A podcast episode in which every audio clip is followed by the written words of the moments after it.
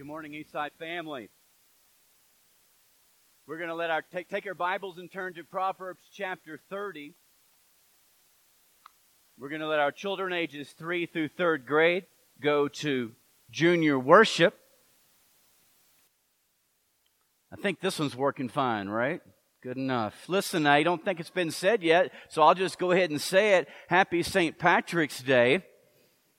And I want you to look to the person on your left and on your right. If they're not wearing green, you can pinch them, but only on the shoulder right now, okay? And if they, if they fall asleep during the sermon, you can pinch them again, alright? Karen, Karen and I were driving to church this morning and I said, you're from Northern Ireland you're not even wearing green. She says, my blood is green. You don't get to use that excuse if you weren't born there, all right? uh, you didn't, he, he, said it, but you couldn't hear Bob saying it. He said there's a table out there with all the names of the people who are on the front lines of serving God in Cozumel with precious orphan children. And it's a lot of handwork, but go there. Take time and write letters to those people and tell them how much you love them and appreciate them. It's going to take your time and effort but, but I would ask that you would certainly do that. And I also want to say before I jump in here, I am um, I'm honored to share this podium today with my mentor and, and hero of faith, Skip Clark, and with Kurt and Laura, cancer survivors. What an honor it is for me to, to follow you guys. I don't know what else I could I can say. Proverb, Proverbs 30. So, so have you, have you ever been reading the Bible? And I bet you have. I hope you have. You should be, right? Have you ever been reading the Bible and, and you read something and you're going, is that in the Bible? Well, there's a lot of that here in the book of Proverbs. They've got all these, um, illustrative metaphors to make these practical points for daily living. And if there's one chapter that's like you're going, is that in the Bible? It's certainly going to be chapter 30 as he's given all kinds of life lessons. He talks here about, about eagles and snakes and ants and badgers and locusts and lizards and lions and even even a strutting rooster. I think one of the most one of the most, I guess you might say, shocking metaphors is when he's, when he takes ravens and vultures and he says, children, I have something, or maybe parents, I have something I want you to listen to. Look at this verse I, I came across as I was working on this this week. Chapter 30 and verse 17. The eye that mocks a father that scorns obedience to a mother. So have you ever mocked your mom and dad? Kids, have you ever done that? Have you ever been disobedient to your parents? Well, this verse, this is, this verse is for you. The eye that mocks a father, the scorns obedience to a mother will be pecked out by the ravens of the valley. There you go, moms and dads. Next time they're doing something, you say, you stop that or your eyes are going to get pecked out by the ravens. That's not the Baltimore ravens. So it's big black. I typed in to make sure I knew what ravens were in Google Images and it brought all these pictures of the Baltimore Ravens. No, it's these big black birds. And that's not all. After your eyes are pecked out by the ravens, it says they will be eaten by the vultures. Well, isn't that nice? so what do you do with that verse? I don't know exactly, although I can say for certain this. Kids, it makes sense to respect and obey your parents. Hey, listen, that's not my main point. My main point today is actually going to be drawn from another illustrative graphic metaphor where the writer, actually the Holy Spirit, understand this, uses the description of leeches. Chapter 30, verse 15. The leech has two daughters. Give give. That's in the Bible. The leech has two daughters. Give, give, they cry. There are three things that are never satisfied. You have to read this in context. What's he saying about leeches? There are three things that are never satisfied, four that never say enough. The grave, the barren womb, land which is never satisfied with water, and fire which never says enough. Do you know what leeches are? Leeches, let's take a look at this picture. I want you not to think about that picture when you go to lunch today. You see that picture? Don't think about that picture. Leeches are something like these, these parasitic predatory worms and they have suction cups on each end and they, they latch onto your skin and on one front end of the, of the worm, they have these, a jaw that has three teeth and the teeth saw into your skin and once they saw into your skin, they inject this, um, this, this chemical that serves as something like an anticoagulant so your blood can't clot and they can just suck all the blood they want. Doctors used to think, doctors used to think that, you remember, I don't know what century it was, it was centuries ago, that why the, the, the way to have medical treatment is to, we'll take leeches and we'll put them on somebody's body and they'll suck all the bad blood out of a person's body. That didn't work really well. I remember when I was a little boy, I guess I was in middle school, I used to go to it was, it was a kind of like a horse farm behind our, behind our property where Sam and Clay and Edie Bastion used to live. And they had this, this, um, it was a dirty, nasty pond. Although being a middle schooler, I didn't think it was dirty and nasty. And we would swim in that thing all the time, and it was filled with leeches. And I'm not kidding. It was filled with leeches, and you would dive into the water, and you would come up, and you'd have a leech or two on your cheeks. You'd have leeches on your arms and on your chest. And we're living in rural Tennessee. We're not thinking anything about that. We just wipe them off. And we jump back in the water and we come back up and there's more leeches on us and we just wipe them off and the leech there never once did the leeches just fall off. Never once did a leech say, you know, I, I think I, I have had enough of this guy's blood. I'm going to move on now. They just kept on feeding for more and more. The leech has two daughters. Give, give, they cry. And you go on and you read from that and, and, you understand it says that they just never get enough. And it goes on to say it's like they're like the grave. The grave never says, you know what, we're full now. We got enough people here. We can't have any more dying. The grave continues to take people day after day, hour after hour, minute after minute, second after second. It can never get enough. So, so what do you do with that?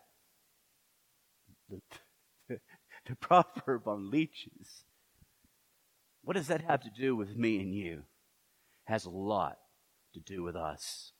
Listen, we're a lot like leeches.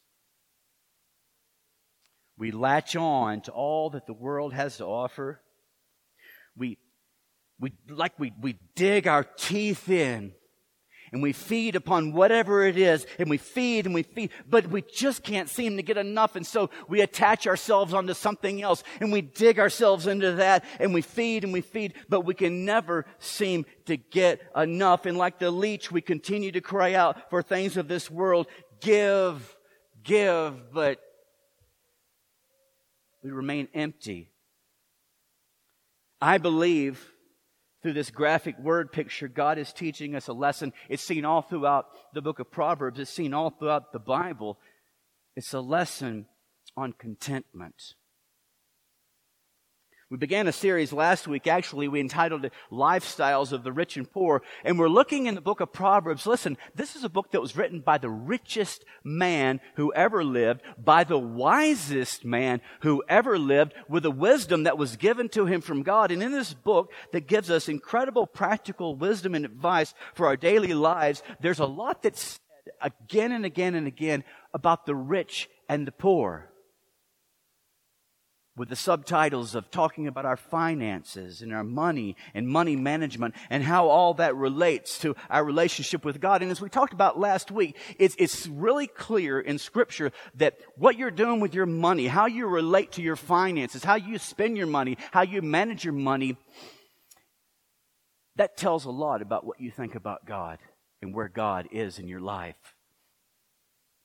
Now, I think it's important as, as we look at this at this theme today to understand that that what we may define as rich and poor may not necessarily be what God defines as rich and poor. They can be actually be different. We may look at someone and say, man, they're rich. And God says, oh no, they're very poor. We may look at someone else and say, oh my goodness, they're so very poor.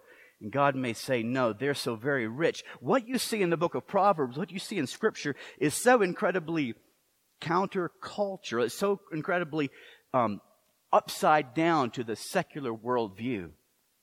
When you look at scripture, we see, perhaps we could say there's a, there's a worldly riches and there are godly riches, and they're both very different. Let's look at some passages. I'll pull out of Proverbs and we'll come right back to it. This is a passage, 1 Timothy 6. I've given it to you. I want you to really work with this in your life groups. 1 Timothy 6, 6, he says, True godliness with contentment is itself great wealth. So he's speaking about riches here. He's speaking about great wealth, but he defines it differently. He defines it with this equation godliness plus contentment equals great wealth. So if you're going, where's he going with this? What's his point? Well, then here it is, okay? Here's the main thing I'm trying to say to you today. True godly riches are characterized by contentment, and contentment is found in knowing Christ and following Christ. Rich people, do you want to be rich? Truly rich people are content people, no matter how much they have. So here's a working definition of contentment. Contentment means, and I'm just giving it this definition from what I've studied, it means being happy and at peace with what you have, regardless of how much you have. Now let me give you some scriptures on it. I turn back just a little bit to Proverbs chapter 27 and verse 20. Proverbs 27 20, death and destruction are never satisfied. Death and destruction never will say, you know, that's enough for now. It was heartbreaking what happened with the plane in Ethiopia. More than a hundred people were killed. But death and destruction weren't satisfied. It was absolutely heartbreaking. What was it? 49, maybe there's another one that were just viciously killed in New Zealand. But death and destruction weren't satisfied. My heart was broken as I, as I, I, learned on the news on the day of our blizzard on Wednesday that one of our policemen, I believe in Colorado Springs or in our county, got out to help someone and he was killed. Death and destruction are never satisfied. They never get enough. And he says death and destruction are never satisfied and neither are the eyes of men. Never satisfied. We just can't get enough. And this is basically talking about greed. Or a, a fancy Bible word would be covetousness. You know what's interesting about this word covetousness? All this, like so many laws. Uh, Ryan, Keith, and I were talking about this the other day. All these laws that you see in the Old Testament in Leviticus, but when God says these are my top ten, one of them is thou shalt not covet. So what we're talking about today, as far as contentment, is the very opposite of God says, Stay away from that. What is covetousness? It is basically, greed is the excessive, constant desire for more. Proverbs 15, 27 says, the greedy bring ruin to their households. Isn't that interesting? The greedy, what's their desire? They want more and more and more to find success and happiness, and their desired outcome is just the opposite. It brings ruin to their household. Some of us get that, don't we? Already, we've learned that. Proverbs 21 verse 17, from the Good News translation, I don't know if you have that one with you, it says, indulging in luxuries, wine and rich food will never make you wealthy. And we're sitting there going, well, that's can't be true because those are the things that we define wealth by. Luxuries, wine, and rich food. That's signs of wealth. And God says, no. Eugene Peterson, he takes that, um, that verse and he translates it in the message like this. He says, You're addicted to thrills. What an empty life. The pursuit of pleasure is never satisfied. When Karen and I served as missionaries in, in the Czech Republic, I was looking to see if Cora and David over there, because uh, Kelly was telling me about something that related to this. Uh, just go to the next slide, Christy. We, there is, um, in every city in the Czechoslovakia, in the Czech Republic, everybody has a brewery, and every brewery is the best beer in the whole nation there. And so outside of our, our ministry center, which was on Mendel Square, Gregor Mendel, there was a monastery where he served at. You can go and tour. That's what Kelly was, was telling me that she was reading this for their kids. Well, the monastery used to be a brewery, and so the brewery's still going. The monastery is no longer going, but you can tour it. It's called the Stara Brno, Old Brno Brewery.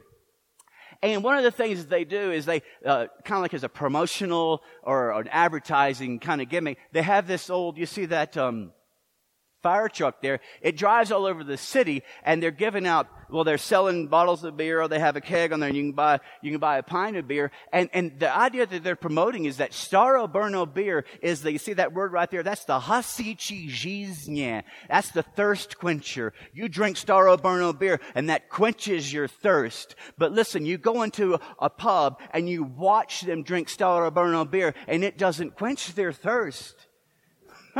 they order one and then the waiter says, would you like another? I've never heard a Czech person say, you know, one's good. I'm, my thirst is quenched. No, they drink more and more and more. That's what Jesus said to the woman at the well. We're going to spend maybe six weeks. Beautiful story in John chapter four. Jesus says, you come to this well for water and you'll never stop coming. You will always be thirsty. Solomon, who wrote also not only Proverbs, but he wrote the book of Ecclesiastes, he says the same thing is true with money in chapter 5 and verse 10. Whoever loves money never has enough. Notice he says loves it. He just never have enough. Whoever loves wealth is never, just like the leech, give, give. Whoever loves money is never satisfied with his income. This too is meaningless. The richest man in the world is telling us this. It's not there. The wisest man in the world with wisdom from the Holy Spirit is telling us that, the love of money is a huge mistake in our lives. It's the pursuit to find contentment in these things. Listen, no matter how much you make, your yearning will always exceed your earning. That's not with me originally either. Therefore, if you yearn and live for worldly riches, you'll never have enough. You'll never be rich, no matter how rich you are. The story is told. Many of you have heard of that guy named John D. Rockefeller. In, in the in the previous century, he was like America's, I think in the early 1900s, the first billionaire. He was worth somewhere in our day and time, $300 billion. And a reporter said to John D. Rockefeller, how much money? You've got so much money. How much would you say is enough? And he said, well, just one more dollar. Just a little more. The Bible says the eyes of man are never satisfied. Just a little more. So, so, let me ask you, are you content with your phone? Will you be content with your phone next year? Are you content with your television? Or did you walk into Best Buy and say, oh man, I'd like a bigger and better one? Are you content with your car? Or do you sit at the intersection and you find yourself looking at the car next to you thinking, oh, I'd like a, a newer one? Are you content with your spouse? Would you like a newer one? A bigger and better one? That's funny, isn't it? It's real. Painfully real. Do you like your house? Or did you like your house until you went to their new house and then all of a sudden you realized what you don't have? Do you, of course you do. Do you finish Thanksgiving meal and you get up to the table and you go, I'll never eat again for the rest of my life. And you wake up the next morning and you're looking in the refrigerator. That's just the way it works, isn't it? Did you finally get that job that you always wanted and now you're thinking about a promotion or another job. Did you get that raise you always needed and now you realize you need more? Do you ever say this? Oh, oh man, I'll be happy when. Oh, I'll be, I'll, I'll be happy when we have kids. I'll be happy when the kids go to school. I'll be happy when the kids move out. I'll be happy when I'm married. I'll be happy when I'm not married. You hear that? I'll be happy when the car is paid off. Just, oh man, think about when your mortgage is paid off. Won't you be happy then? I'll be happy when I get, if I can just get this job. And then once you get the job, you're saying, I'll be happy when I retire from this job. Like the question I want to ask is, when is enough gonna be enough? So there's this brilliant guy in the early 1900s. He's, he's an uh, English philosopher and theologian, and, and I have to quote him to impress the intellectuals. His name is G.K. Chesterton, and he says, You want to talk about enough? He says there's two ways to get enough. One is to continue to accumulate more and more. You get the idea there. It just doesn't stop because you never, you always accumulate more and more. How do you get enough? Two ways, he says. One is to continue to accumulate more and more. The other is to desire less. And Proverbs has a lot to say about desiring and having less. Proverbs 16 and verse 8 says this Better a little with righteousness than much gain with justice. Well, how is that so? A little with righteousness? Jesus says, Oh, I'll explain that. Matthew 5 and uh, verse 6 in um, the Beatitudes. He says, I'll tell you why it's better to have a little with righteousness because he says, blessed, and you could say like happy, content, rich. Blessed are those who hunger, who yearn, and who thirst for righteousness. Listen, for they will be filled. Listen, only when you're filled with the righteousness that comes in knowing Christ and following Him will you ever be filled. Then and then only you'll have enough. And He should know. I like, like He created us. He knows what fills us. This is what He's telling us. Proverbs, Proverbs 15, 16 talks more about a little. It says, better, better a little with the fear of the Lord than great wealth with turmoil. And you're going, great wealth ends turmoil. Great wealth with turmoil. What are you talking about? We're learning that, aren't we? Howard Hughes, you've heard of him perhaps. He was an American business magnate, investor, an aviator, aerospace engineer, a filmmaker, and philanthropist. One of the wealthiest men of our previous century. He was worth somewhere in the area of $40 billion. And he died a lonely, depressed, fearful, empty, reckless. Great wealth with turmoil the Bible's right. God, God knows what he's talking about. There's this lie. There's this lie, this lie that, that falls behind this materialistic world of riches that says if you just have more, you'll be happier and con- you'll be content. But if that's true, then the wealthiest people would be the happiest people, but they're not. Ask them. We, we're like in America, so incredibly rich. The poorest of the person in here is richer than the majority of people in the world. We are so incredibly rich. We have things, but we're drowning. We're drowning in depression, in divorce, in debt.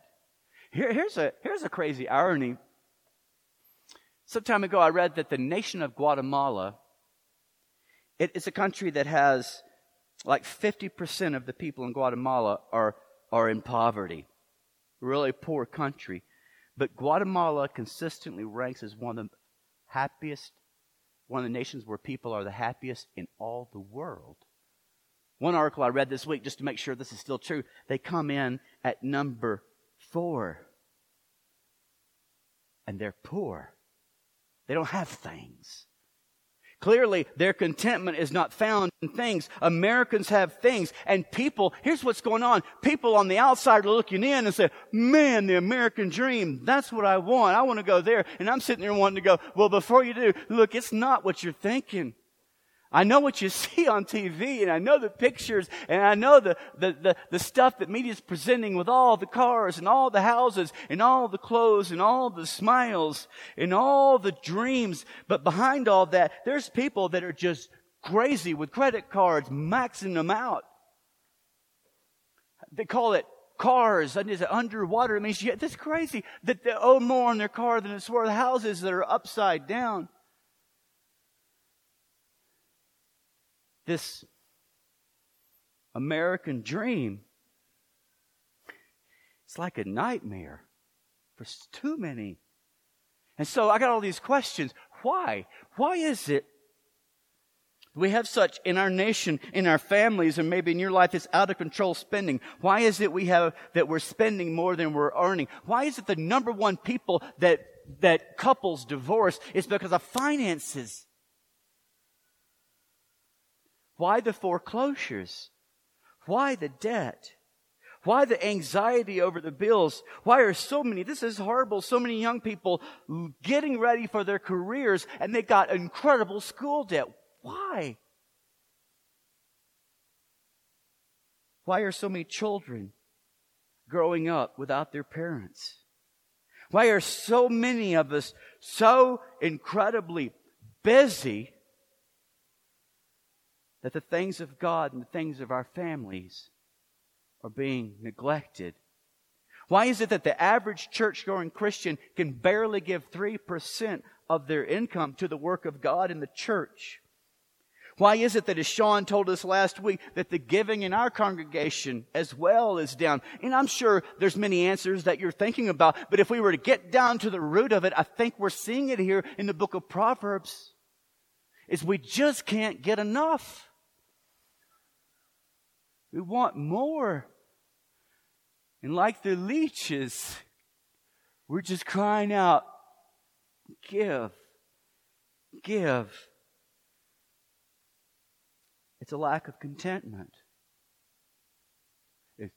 maybe we haven't learned it, or maybe we've lost sight of what the Apostle Paul, and this is another passage I'm given to in your life groups to consider discussing in Philippians 4. Paul says, I figured it out.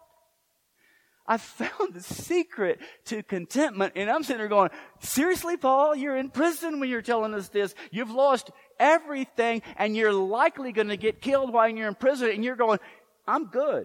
How does that work, Paul? He has found, has found the secret of contentment. And if you know Paul's life, if you read all, all the book of um, Philippians, you'll understand that the, the secret he had discovered of contentment was found. I already said it. It's in knowing and following Christ above all things in your life.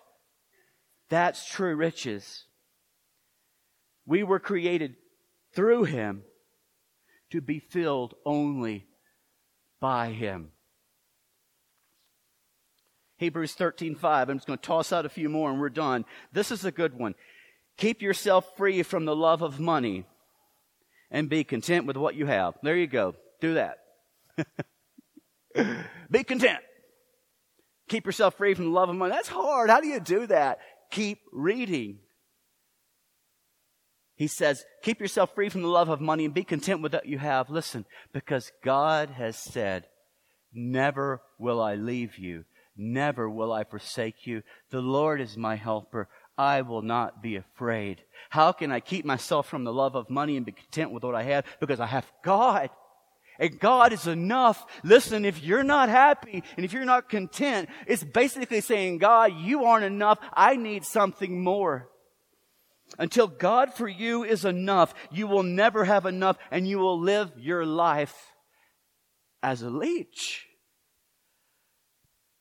With Christ in the center of your life. And I don't mean on the side, I don't mean back over there. I mean in the center of your life regardless of what you have, or don't have, no matter of what's going on, God says, I'll be there. And that is enough. do I believe that? Do, do you? Do I live? Do you live like we believe that? So listen, here's what I'll ask you. Where, where, where is God in your life? Is He in the center? Is He, is He your God? Or let's be honest, is there something else that's really your God? Is He your treasure? Or is there something else that's your treasure? That's your treasure. How do you know? Take a look at your bank statement. Take a look at your calendar. How you're spending your time and your money. You'll, you'll find the answer to where God is in your life. That's kind of hard, kind of convicting to consider. If you're not content, if you're not happy, I, I need you to hear this. It's not your job. You think it is, it's not. It's not your pay. It's not your house. It's not your spouse or your lack of a spouse. It's not your kids or lack of kids. It's not your health. It's not your car. It's you. You're the problem. You're trying to fill your life with that which only God can fill. And you're fooling yourself by thinking this on Sunday gets it done. You don't need to change your house or your spouse. You need to change you. Oh, you need God to change you. And that change begins when you place Him in the highest place in your life. Or, as, or as, as Scripture says, when you confess Jesus as Lord above all and over all. So really it gets down to this. Is Jesus Christ indeed the Lord of your life? I'm going to pray a prayer. Karen, in, in our morning prayer time together, she gave me this verse, and so I'm going to, she says, oh, this is one that works, and so I said, I'll, I'll use this. I'm going to use this verse as a prayer and this will launch us into our prayer time. And I want to encourage you to, to really let the Holy Spirit speak to your heart and, and, consider what it is that you need to change in your life. And, and we're going to stand when I begin to pray, and our, our shepherds are going to be available. And if you'd like to come to them for prayer, um, I ask you to reach out to them. And as I say this every Sunday, we have more people that need prayer than we have shepherds. And so if you know someone here that you could go up to and give a hug and pray with, you know who they are, you know what their needs are. Oh, I want to encourage you to do that. And if I ask the question, is Jesus is the Lord of your life? And you said, not really. I, I don't even know him as Lord and Savior. Talk to us about that. The proverb that I'm going to begin our prayer with is in Proverbs chapter 30, verses 7 through 9. Let's stand as we pray together.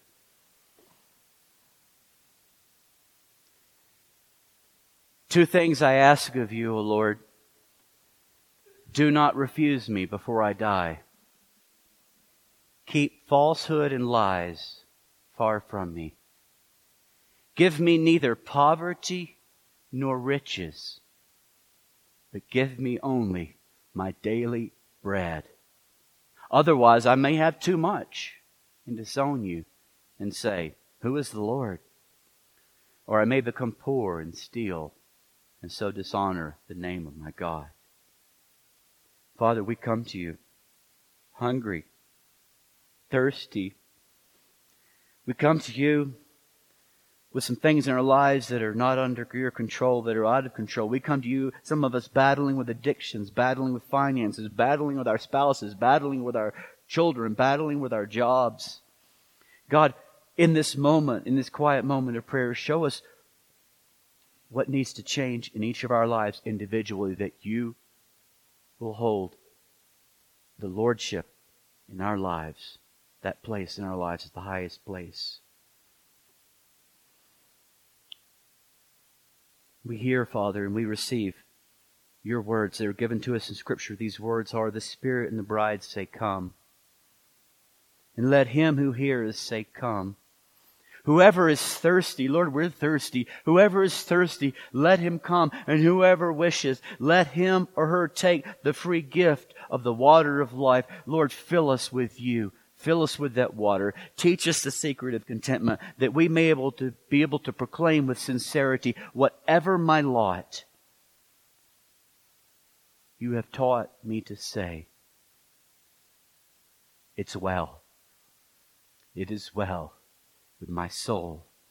I am content, for I have you. And that's enough. Father, we continue now in this time of prayer. Hey, I'm Eddie White, the senior minister for the Eastside Church of Christ. Sure want to thank you for joining us today on our podcast. I hope today's message was indeed a blessing to you. I'd like to invite you to browse our website at eastsidesprings.com to get more information or to contact us. And as always, we indeed welcome you to join us for our worship service in Colorado Springs every Sunday at 10:40 a.m. as we seek to live out Jesus' mission of making disciples of all nations.